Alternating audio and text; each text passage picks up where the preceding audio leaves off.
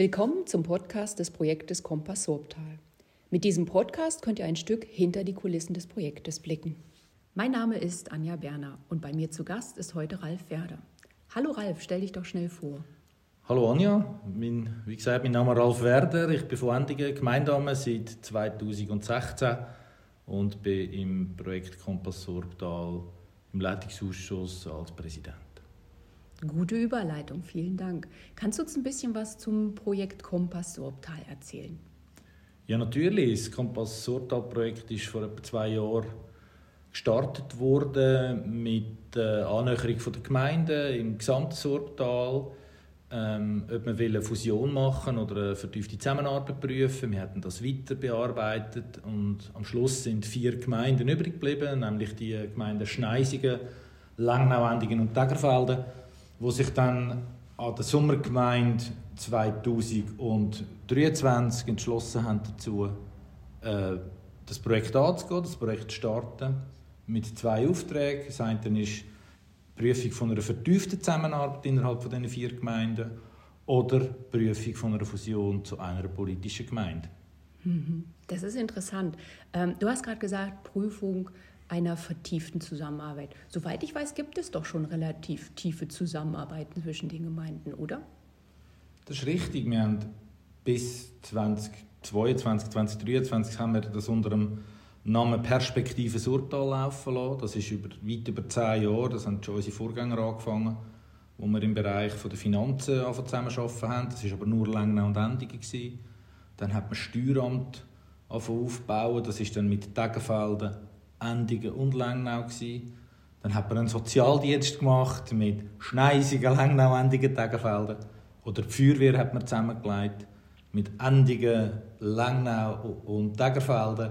Also du siehst, da hat man ein bisschen bruchstückweise rausgenommen und hat dort ein bisschen etwas gemacht, da ein etwas gemacht. Da, wo an und für sich am Zusammenarbeit am grössten ist, die Schnittmenge ist bei der Schule und vor allem bei der Kreisschule, da haben wir die ganze Oberstufe von Schneisigen bis Degerfelden mit den Kollegen von Würlingen, mit der Bezirksschule, aber auch von Freien Weil, die bei uns dabei sind. Und das war ein Erfolgsmodell. Wir haben gesagt, okay, kann man das noch weiter pushen, aber es braucht wirklich ein Commitment von allen Gemeinden, wenn wir vertieft zusammenarbeiten, weil da kann man nicht mehr, ich sage jetzt nur Cherrypicking machen, da muss man sagen, okay, entweder sind wir dabei oder wir sind nicht dabei. Mhm. Und was ist dir besonders wichtig in diesem Projekt? Kompass Sorbtal. Ja, natürlich dass man jetzt äh, eine gute, seriöse Auslegung macht und eigentlich beide Themen tut, tut beleuchten. Ich mache immer das gleiche Beispiel, oder? Wenn, ähm, wenn du die Finanzen nimmst oder wenn du die Bauverwaltung nimmst, wo wir ja auch zusammenarbeiten in diesen Gemeinden. Oder? Heute haben wir eine Ausgangslage, dass wir mit der Bauverwaltung drei Gemeinden betreuen und dann hat man Schneisigen, die selber äh, eine Bauverwaltung hat, respektive mit Ehrendingen zusammengearbeitet hat. Ähm, ja, jetzt kann man sagen, will man vertieft zusammenarbeiten und einfach Schneisige dazunehmen. Heißt dann, dass man vier Gemeinderäte, vier Delegierte, vier verschiedene äh, Budget und Rechnungen hat.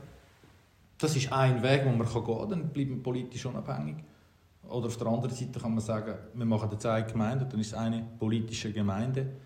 Und genau das muss man abwägen und am Schluss muss man herausfinden, was bringt uns für die Zukunft mehr. Kunst ist, ich verwende jetzt ein Wort, das die Leute nicht gerne hören, ich werde immer kritisiert, aber es ist ein gutes Wort, antizipieren.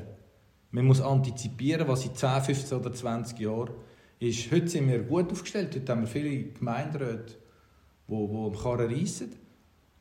Aber wir wissen nicht, was in 10 oder 15 Jahren ist oder in 20 Jahren. Und das ist jetzt die Schwierigkeit, für zu denken, okay, wie müsste die Gemeinde aufgestellt sein oder wie kann man vertieft zusammenarbeiten. Und das ist die Schwierigkeit und die Herausforderung. Ich finde es ein mega cooler Prozess, wo wir wo man halt mal jetzt ein bisschen Hirnschmalz reinlassen.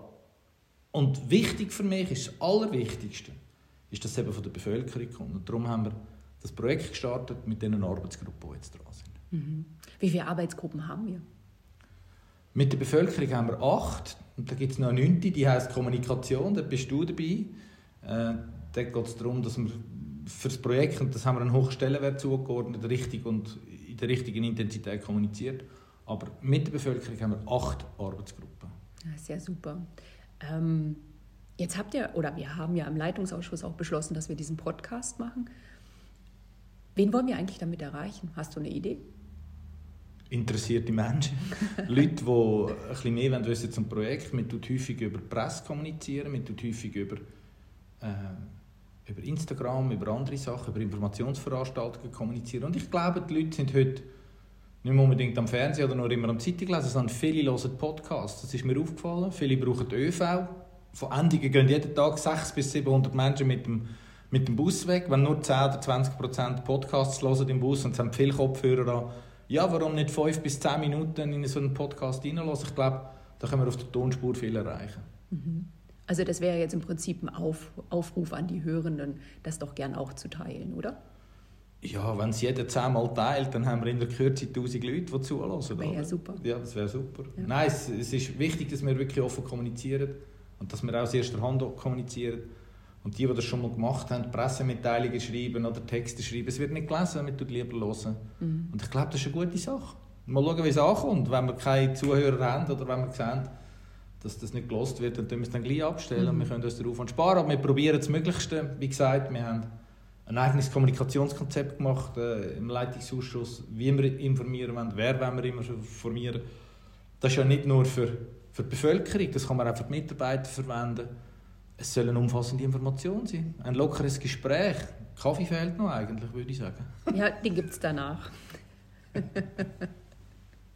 du hast noch gesagt, für die, vielleicht gibt es ja doch den einen oder anderen, der lieber liest. Kannst du vielleicht noch kurz sagen, über welche Kanäle noch informiert wird? Ja, ich habe es angetönt. Also das eine ist sicher über den Surtaler, über das Publikationsorgan. Dort, dort sind vor allem ähm, Themen drin, Einladungen, vielleicht auch mal ein Editorial. Aber dort ist der Text natürlich auch begrenzt. Dann haben wir den Instagram-Account, den wir neu aufgeschaltet haben. Dort haben wir auch schon irgendwie über 200 Follower, wo man auch über Neuigkeiten informieren kann. Und natürlich Pressearbeit, wo wir die Tagespresse informieren. Aber das sind redaktionelle Berichte, das ist von einem Journalisten aufgearbeitet. Da können wir eigentlich, wie sagt man in Deutschland, frei Schnauze sprechen, oder? Und das mhm. ist auch positiv.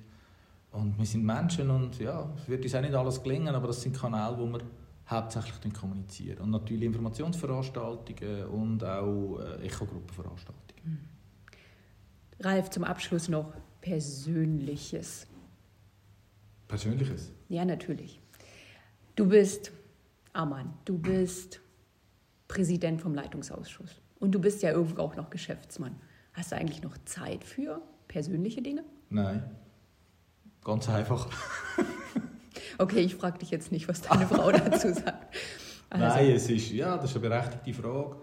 Ich habe vor acht Jahren gesagt, ich will in der Kommunalpolitik mich engagieren.